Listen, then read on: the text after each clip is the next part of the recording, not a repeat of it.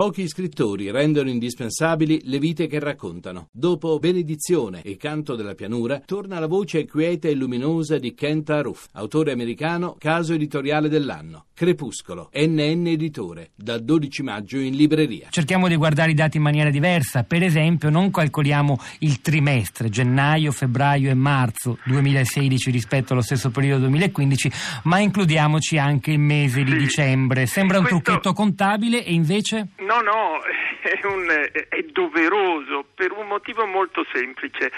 Eh, nel corso del 2015 ha operato, come lei ha detto prima, questo incentivo molto forte alle assunzioni stabili, cioè la decontribuzione totale, che ha fatto sì che il mese di dicembre ah, del 2015 ha eh, risucchiato eh, un'enorme quantità di assunzioni che altrimenti si sarebbero operate nei mesi successivi, a gennaio, febbraio e marzo, con il risultato che a dicembre c'è un dato enorme, 330.000 assunzioni eh, stabili. La stessa cosa ha fatto il mese di gennaio 2015 rispetto ai mesi precedenti, eh, perché chi voleva assumere ha aspettato ad assumere a gennaio per poter fruire di questo beneficio.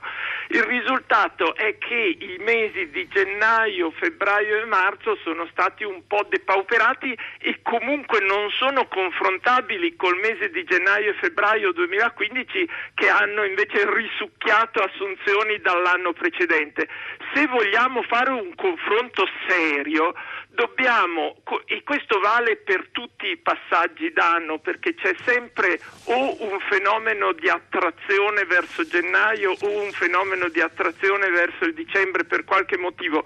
Se vogliamo fare un confronto serio dobbiamo prendere il quadrimestre dicembre-marzo e allora vediamo che il- adottando questo quadrimestre come punto di riferimento, le assunzioni stabili tra dicembre 2015 e marzo 2016 sono state 657.037 che è il 16,7% in più rispetto alle assunzioni stabili che ci sono state fra dicembre 2014 e marzo 2015, che sono state 562.000, cioè siamo passati da 562.000 a 657.000 e se vogliamo confrontare anche con il quadrimestre dell'anno precedente, cioè fra dicembre 2013 e gennaio 2014, c'è addirittura un aumento del 32%, 32,6%. Quindi non un crollo, addirittura un aumento, un in, un- in uno scenario in cui è cambiata la modalità di assunzione, perché quando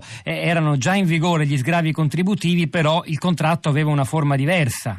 Eh, eh, il dato interessante è che questo aumento del 16% si verifica eh, in un periodo nel quale il- l'incentivo economico era applicabile sia nel quadrimestre di riferimento eh, passato sia nel quadrimestre attuale, ma nel quadrimestre attuale l'incentivo economico è ridotto al 40%, quindi possiamo ben dire che questo 16,7% di aumento è tutto dovuto o quasi tutto dovuto alla riforma della disciplina del rapporto di lavoro. Comunque il dato a cui guardare eh, eh, non è gennaio su gennaio febbraio su febbraio, ma quadrimestre su quadrimestre e se si guarda questo modo e il dato è più significativo quanto più ampio è il periodo a- al quale si riferisce il confronto. Se guardiamo appunto a un periodo più esteso vediamo che la linea di tendenza all'aumento è evidentissima e del resto se non fosse così non si spiegherebbe che abbiamo un'occupazione di oltre 300.000 lavoratori in più eh, in questo momento rispetto a un anno fa.